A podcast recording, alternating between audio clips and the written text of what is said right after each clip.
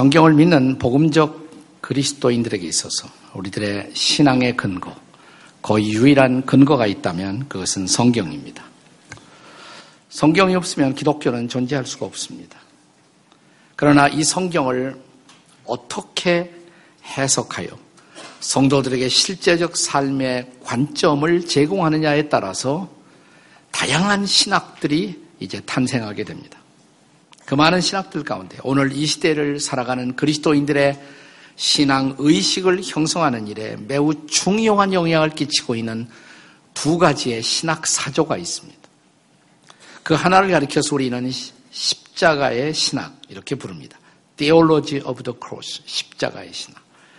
그리고 또 하나의 신학이 있다면 그것을 대조적인 것으로 번영의 신학, Theology of Prosperity, 번영의 신학이라는 것이 있습니다. 이 두 개의 신학적인 입장은 인생을 살면서 우리가 고난을 맞이할 때 이 고난을 전혀 다른 자세로 고난을 맞이하게 만드는 것입니다.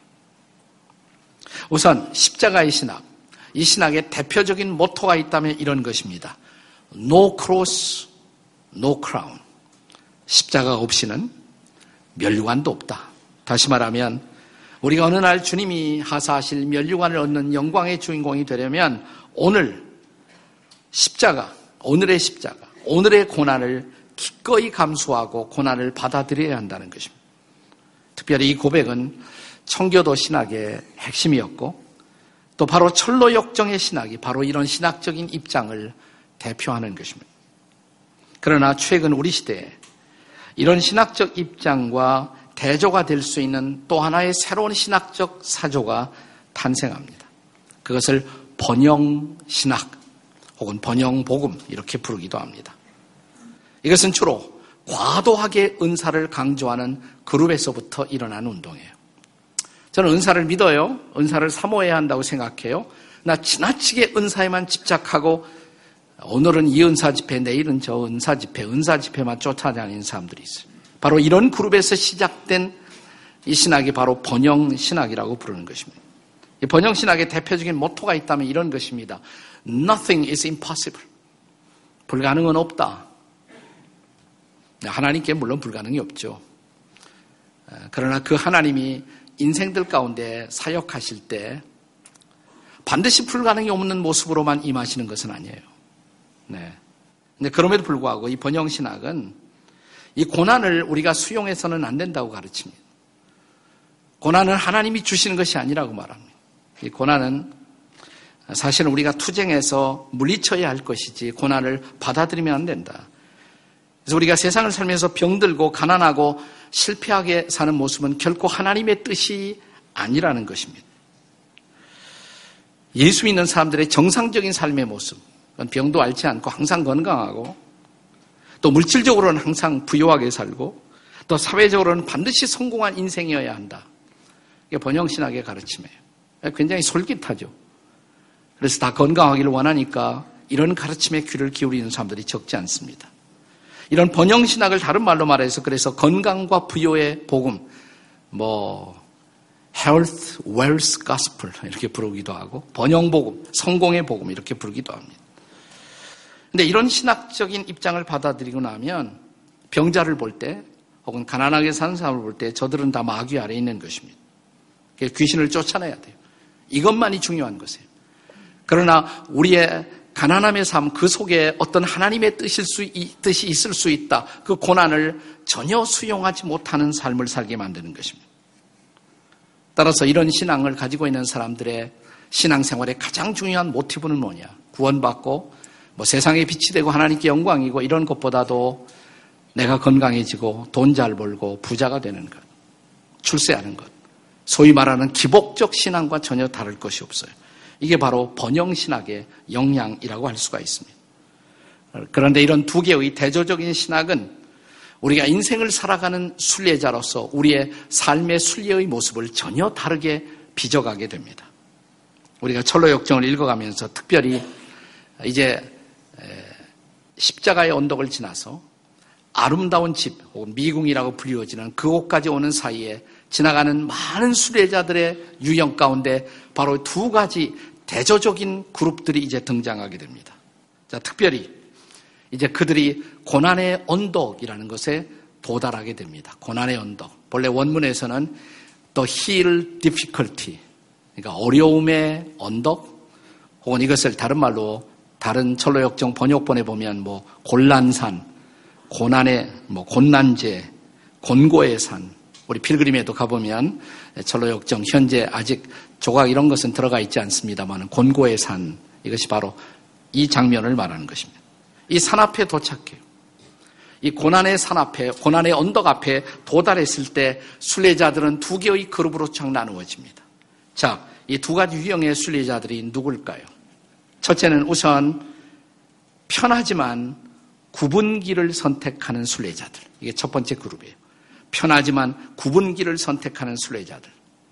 존 번연은 천로역정의 저자 번연은 이 길을 선택한 대표적인 순례자들의 이름을 허례 씨, 예, Formalist, 허례 씨, 그 다음에 위선 씨, Hypocrisy 이 두 사람의 순례자를 등장시킵니다.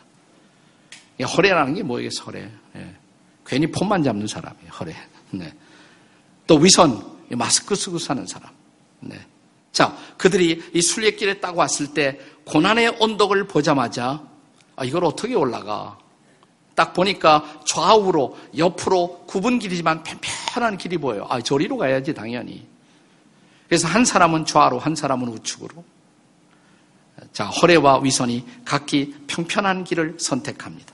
나그 길을 가면서 조금 지나서 비로소 그들은 그 길이 선택했던 길의 이름을 알게 됩니다. 한 길의 이름은 뭐냐? 위험해요. 또 하나의 길은 멸망입니다. 자, 이 위선 씨는 그 길을 가다가 처음에는 편했지만 돌뿌리가 많아서 걸려서 넘어집니다. 몇 번 넘어지다가 아예 그냥 주저앉아 순례를 포기합니다. 이게 뭐냐? 위선자는 오래가지 못한다는 것이에요. 얼굴에 가면 쓰고 연극하는 것도 한두 번이지 결코 오래가지 못하고 이 사람의 순례는 끝난다. 이것이 레슨이에요. 그들의 종국은 결국은 파멸이라는 것입니다. 자, 그들은 편한 길, 빠른 길을 선택했다고 생각했지만 그것은 결코 믿음의 정도는 아니었다. 이것이 레슨이에요.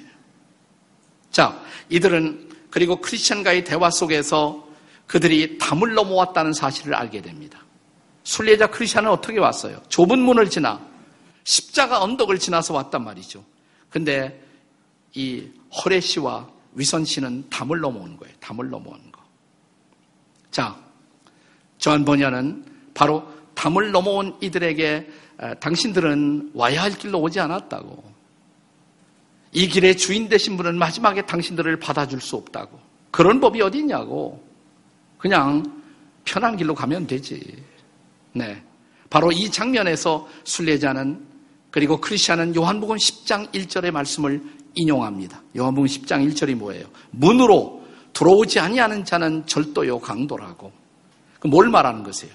신앙의 정도가 있단 말이에요.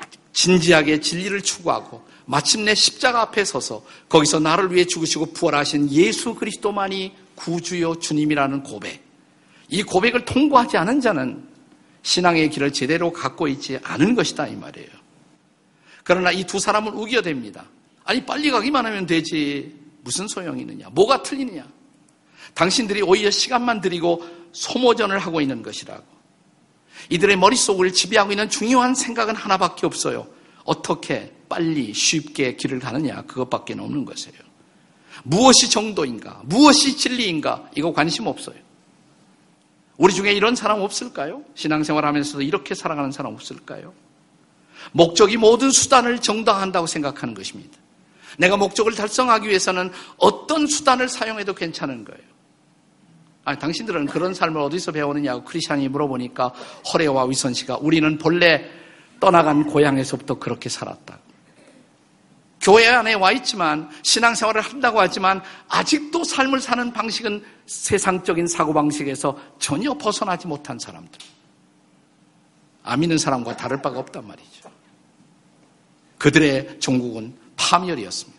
이게 바로 순례시, 그리고 어, 허례시, 예, 그리고 위선시, 이들을 기다리고 있었던 마지막 결과였던 것입니다.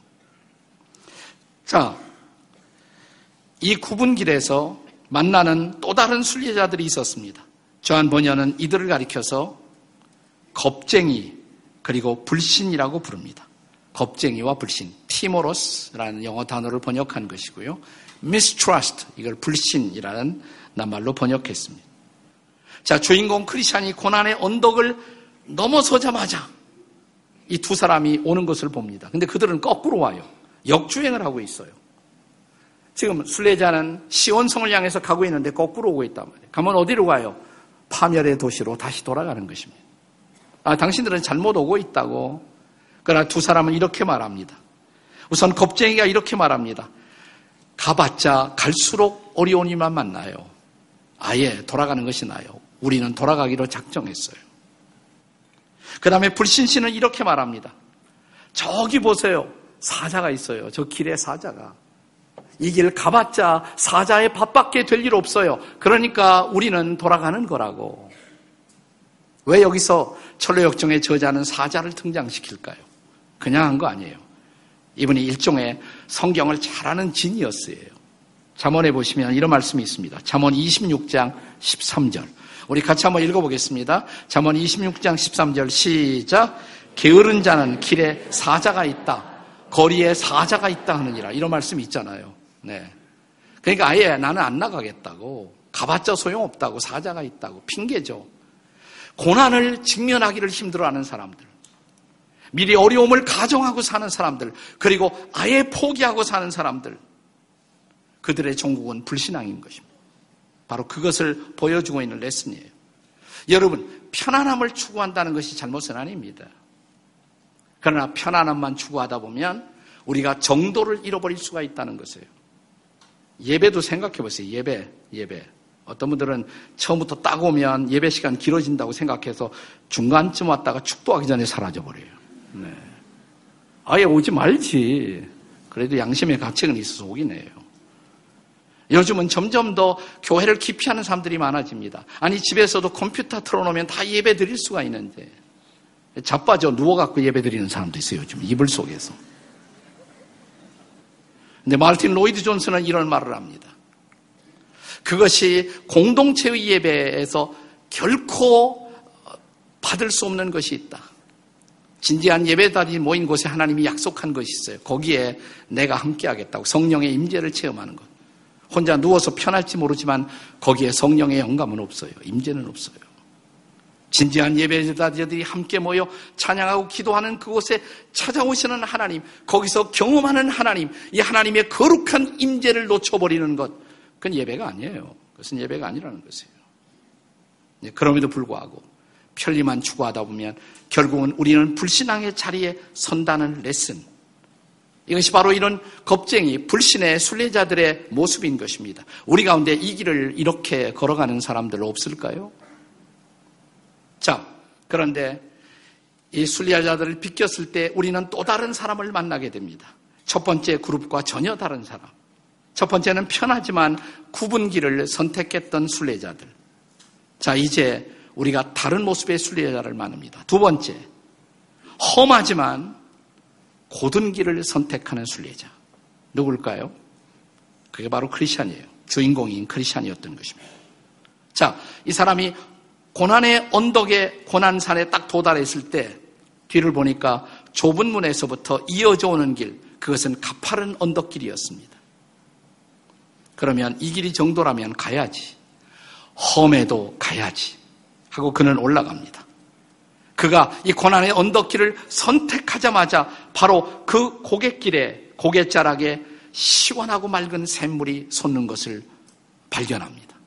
샘물을 마십니다. 힘을 얻습니다. 그리고 다시 올라갑니다. 자, 고난의 길, 때로 우리가 가야 할 길, 피할 수 없는 고난의 길이 있지만 거기에 샘물을 예비하신 하나님. 바로 이 대목에서 요한 번연은 이사야 49장 10절의 말씀을 우리에게 소개하고 있습니다. 같이 한번 읽어보겠습니다. 함께 읽습니다. 이 말씀을 시작. 그들이 줄이거나 목마르지 아니할 것이요 더위와 볕이 그들을 상하지 아니하리니 이는 그들을 극률이 여기는 이가 그들을 이끌되 샘물 근원으로 인도할 것입니다. 고난도 있어요. 살다 보면 또 믿음의 길도 걷다 보면 거기에도 고난이 있습니다. 그러나 반드시 그 길을 걷는 사람들에게 주께서 예비하신 것 위로의 샘물인데 위로의 샘물이 있다는 것입니다. 그것을 우리에게 극적으로 보여주는 말씀이 오늘 본문이에요. 고린도후서 1장인 것입니다. 이 짤막한 본문이지만 고린도후서 1장 3절 이하에 오늘 본문을 보시면 거기에 반복적으로 등장하는 단어 어떤 단어입니까? 고난 혹은 환란. 고난과 환난 같은 거죠. 이 단어가 얼마나 나옵니까? 한 여섯 번 등장해요. 6회. 그런데 본문을 보세요. 그보다 더 많이 등장하는 단어가 하나 있습니다. 무슨 단어일까요? 위로예요. 위로. 얼마나 등장하는가? 무려 10번이나 등장합니다. 고난과 환란이 6번 등장하는데 위로는 10번이나 등장해요. 메시지가 뭐죠? 고난이 있다는 것입니다. 신앙의 사람들에게도 환란도 있다는 것입니다. 그러나 우리가 이 고난과 환란을 통과할 때 거기에는 고난과 환란을 압도하는 하나님의 위로가 함께 하신다. 이게 메시지예요. 이것이 바로 본문의 메시지인 것입니다. 본문이 어떻게 시작합니까? 3절이 찬양으로 시작해. 찬양으로. 이런 말로 시작하네요. 찬송하리로다. 다 같이 읽겠습니다. 3절 시작.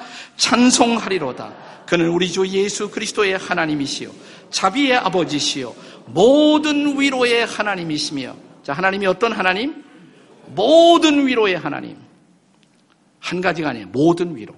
인생에는 각양각색의 고난이 있습니다. 나 고난을 압도하는 모든 위로의 하나님, 그 하나님이 우리의 하나님인 것을 인해서 주님을 찬양하십시오. 이어지는 말씀 보세요. 4절. 다 같이 읽겠습니다. 4절 시작. 우리의 모든 환란 중에서 우리를 위로하사 우리로 하여금 하나님께 받는 위로로서 모든 환란 중에 있는 자들을 능히 위로하게 하시는 이시로다. 아멘이십니까? 고난이 있지만 하나님의 위로가 있어요. 그 위로를 체험하는 사람들은 또 다른 사람을 위로하며 살아간다. 위로를 경험한 사람들만이 다른 사람을 위로해요. 위로의 가치를 알기 때문에, 위로의 능력을 알기 때문에. 하나님의 위로를 받으면서 그렇지 나보다 더 힘든 사람, 내 이웃들의 손을 붙들고 그들을 위로하는 자로 인생을 살게 된다는 것입니다. 그리고 바울의 놀라운 고백. 저는 오늘 본문의 이 사절이 바울의 고난에 대한 절정의 고백, 클라이맥스라고 생각해요. 자, 4절을 다 같이 읽겠습니다. 4절. 아, 5, 4절 이미 했지. 5절. 점심때가 가까워서 지금 헤매고 있습니다. 자, 5절 다 같이 읽겠습니다. 시작. 그리스도의 고난이 우리에게 넘친 것 같이 우리가 받는 위로도 그리스도로 말미암아 넘치노다. 믿으십니까? 때로는 왜 이렇게 고난이 많을까?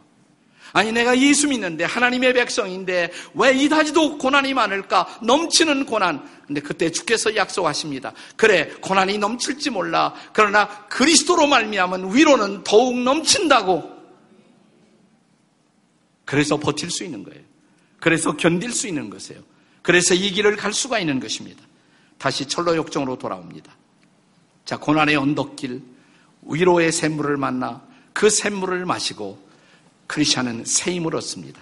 그리고 언덕길을 올라가며 그는 노래를 부르기 시작합니다. 그 노래의 가사를 소개해 드릴게요. 이렇습니다. 고개가 높아도 오르고 말겠어. 역경 따위가 날 막을 수는 없지. 생명으로 가는 길이 여기 있음을 알고 있으니 마음 단단히 먹자. 기죽을 일도 겁먹을 것도 없다. 쉽지만 끝이 비참한 그릇된 길을 걷기보다 힘들어도 바른 길을 가는 편이 훨씬 나으니. 자, 얼마나 핵심을 잘 우리에게 보여주는 고백입니까? 그래요. 고난의 언덕길 쉽지 않습니다. 처음에는 자, 위로를 받고 힘을 얻어 이 고난의 언덕길이지만 달려 올라갑니다. 조금 더 힘들어집니다. 달려가던 그는 걸어서 올라갑니다. 조금 더 힘들어집니다. 이제는 무릎으로 기어서 올라갑니다. 자, 이제 기진맥진할 그 무렵 딱 보니까 옆에 아름다운 휴식의 정자가 있어요. 그래요. 우리가 지칠 무렵 거기에 또다시 쉼을 준비하시는 하나님, 안식을 준비하시는 하나님. 자, 이조한 번연의 설명은 얼마나 탁월한 것입니까? 그래요. 그래서 이 휴식 정자에 앉아 모처럼 쉼을 누리기 시작합니다. 거기서 쉬다가 갑자기 생각이 나요. 주머니에 보니까 아, 그렇지. 내가 십자가 언덕에서 천사에게 받았던 두루마리가 있었지. 힘들 때마다 이걸 읽어보라고. 두루마리를 꺼내 읽기 시작합니다. 뭐 읽는 거예요? 성경 말씀이 있는 것이죠.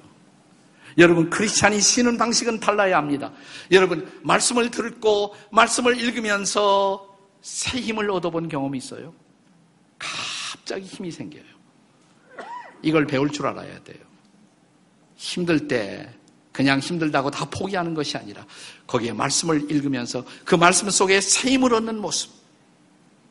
그는 다시 충전이 되기 시작합니다. 자, 존 번연은 여기 그리스도인 순례자들이 위로와 안식의 은혜를 경험하는 놀라운 모습을 그려줍니다. 그러나 동시에 또 요한 번연은 바로 이 순간 우리가 위로받고 또 안식을 경험하다 보면 쉬는 것이 좋기만 하지만 또 마냥 쉬다가 보면 거기에 또 함정이 있을 수가 있습니다. 크리스찬이 쉬다가 깜빡 졸아버리고 있습니다. 지금도 졸고 있는 사람 있잖아요, 몇 사람. 여기도 있었는데, 내가 다 봐. 옆에도 다 봐, 내가. 에, 네, 졸고 있는 크리스찬의 모습. 깜빡깜빡 졸아요. 네. 네.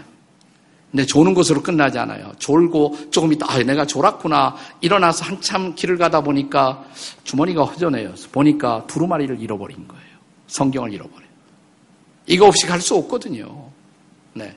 그래서 이 순례자 크리스찬은 한참 올라가다가 다시 내려와 휴식 정자에서 두루마리를 찾습니다. 바로 이 대목에서 요한 번연은 계시록 2장 5절의 말씀을 소개합니다. 참 이분은 정말 놀라운 분이에요. 어떻게 적세적소에 딱 그 말씀을 동원했는지 몰라. 동원이 중요한 것입니다. 계시록 2장 5절 다 같이 읽겠습니다. 시작. 그러므로 어디서 떨어졌는지를 생각하고 회개하여 처음 행위를 가지라. 만일 그리하지 아니하고 회개하지 아니하면 내가 내게 가서 내 촛대를 그 자리에서 옮기리라. 네가 어디서 떨어졌는지 생각하고 회개하라. 회개가 뭘까요? 회복이에요. 회복하기 위해서는 내가 잃어버렸던 그 자리로 가야 합니다. 내가 왜 찬송을 잃어버렸을까? 그 자리로 돌아가서 다시 회복하십시오. 왜 내가 기도를 잃어버렸을까? 무엇이 나에게 기도를 잃어버리게 만들었을까? 다시 돌아가세요. 회복하셔야 돼요. 그것이 회개예요. 자, 중요한 것은 그가 회복되어 다시 이 길을 갈 수가 있었다는 것입니다. 마침내 그는 언덕길을 넘어가게 됩니다. 그리고 주께서 예비하신 영광의 길, 시온으로 가는 길, 새 예루살렘의 왕의 보좌가 있는 그 길을 다시 나아갑니다. 제가 지나간 주간 상해에서 우리 유학원 학생들하고 코스타를 컨퍼런스를 인도했는데 거기에 같이 강사로 섬기러 왔던 분 가운데 미국 뉴욕에서 흑인 사역을 하던 1.5세 사역자가 있었어요. 아, 그분이 굉장히 재미있는 얘기를 하더라고요. 흑인들이 좋아하는 말이 있대. 흑인 설교자들이 좋아하는 말. 그걸 인용하는데 제 마음에 아주 은혜가 되었습니다. 그분들이 이 말을 하기를 좋아한대요. 우리가 정말 어느 날 왕 대신 주님의 보좌 앞에 서기를 원한다면 보좌가 있는 방, 그 방 앞에 서기를 원한다면 반드시 가시가 있는 방을 지나야 한다고. 근데 영어로 보좌를 뭐라고 부르냐면 throne이라고 그러거든요. throne, T-H-R-O-N이 throne. 근데 그거하고 비슷한 단어가 가시예요. 가시는 thorn, thorn room, T-H-O-R-N 그러면 가시가 돼요. 가시가 있는 방을 거치지 않고는 throne, 주의 보좌가 있는 그 방 앞에 도달할 수 없다고. 예. 바울도 그랬잖아요. 내 육체에 가시가 있다고. 나를 찌르는 가시. 그 찔리면서 상처받고 아파하면서. 그러면서 우리는 기도를 배우고.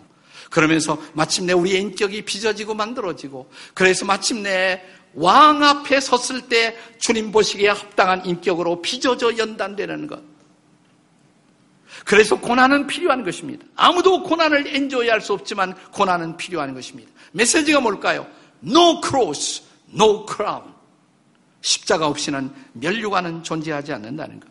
이것이 십자가 신학이고 이것이 바로 십자가의 신앙인 것입니다. 자, 세상을 이기고 신앙의 길을 완주하는 성도들 예외 없이 그들이 경험하는 것이 있어요. 고난을 경험한다는 것. 그러나 고난만은 아니에요. 동시에 위로를 경험한다는. 고난 속에 위로를 경험하면서 고난을 버티는 것입니다. 고난을 견디는 것입니다. 그것이 바울이 오늘 본문 6절에서 증언하는 것입니다. 그렇습니다. 위로 때문에 그 주님의 위로 때문에 이 고난을 견딘다고 고난을 버틸 수 있다고 그리고 마지막 드디어 본문의 7절에서 이런 고백을 합니다. 자, 마지막 7절 우리 다 같이 읽겠습니다. 시작. 너희를 위한 우리의 소망이 견고함은 너희가 고난에 참여하는 자가 된 것 같이 위로해도 그러할 줄을 알미니라. 고난도 받고 또 위로도 받으면서 마침내 얻는 그 축복이 뭔지 아세요? 견고한 소망. 우리의 소망이 견고하면 흔들리지 않는 소망. 고난을 통과하면서 하늘의 위로를 경험하면서 우리는 흔들리지 않은 소망을 경험합니다. 그리고 그 소망을 갖고 우리 마침내 왕의 보좌 앞에 서는 것입니다. 사랑하신 여러분, 이제 블레싱 축제가 멀지 않았죠. 네. 이번 블레싱 축제를 통해서도 우리가 잃어버린 영혼들이 주 앞에 돌아오고 내 사랑하는 가족들, 친구들, 이웃들이 주님 앞에 돌아와 하나님의 백성이 되는 모습을 보는 것, 이건 그리스도인들의 면류관이에요. 최고의 축복이에요. 그러나 이 축복, 이 영광을 맛보기 위해서는 우리가 조금 고난을 받아야 돼. 조금 고난을. 조금 고난이에요. 별 고난은 아니지만 VIP 작정해서 내가 미리 만나고 시간도 드리고 밥도 사주고 차도 마시고 초대도 하고 뭐 그래야 복음 듣고 돌아오죠. 근데 이 작은 고난이 무서워서 아예 그냥 블레싱을 포기하는 사람들이 있단 말이죠. 뭘 쳐다봐요? 여기 많이 있잖아요. 블레싱 축제에서 결코 이웃들을 인도하는 이 영광을 누리지 못하는 사람들이 있잖아요. 얼마 남지 않았어요. 작정하셨습니까? VIP? 양심의 가책도 안 되십니까? 해마다 이맘 때쯤 되면. 좀 작정하고 중보기도 하고 만나서 미리 좀 식사도 하고 그랬다가 말씀을 듣고 그들이 주 앞에 돌아온다면 영광. 고난이 없이 영광을 누릴 수는 없는 것입니다. 우리가 이 철로 역정에 아름다운 순례길을 만들어 다음 세대에 남기는 것. 특별히 수많은 티네이저들이 이 길을 걸으면서 거기서 인생을 배우고 신앙을 배우고 고난을 역경을 극복하는 놀라운 은혜를 경험하도록 만드는 것. 그러려면 우리가 좀 희생을 해야 돼요. 조금 희생해요. 그것도 큰 희생은 아니에요. 중보기도도 하시고 헌금도 좀 하시고 같이 마음으로 같이 이것을 지원하시고 여러분 우리의 선배들의 희생 때문에 오늘 우리가 여기 섰다는 것 훨씬 더 역경 중에 있었을 때 과거에 우리의 부모 세대가 우리의 선배 세대가 어떤 신앙생활을 해야 하는지 아시잖아요. 그 역경 중에서도 희생하며 하나님의 교회를 세우고 복음을 전하고 그래서 우리가 여기 있는 거예요. 근데 우리는 조금의 희생도 지금 두려워한단 말이죠. 희생 없이 영광의 다음 세대를 볼 수는 없습니다. 우리가 아름다운 멸류관을 누리는 그 유산을 남기는 우리 세대가 되기 위해서 잠시의 고난, 작은 고난을 기쁨으로 받아들이고 위대한 유산을 남기는 저와 여러분이 되시기를 주의 이름으로 축복합니다.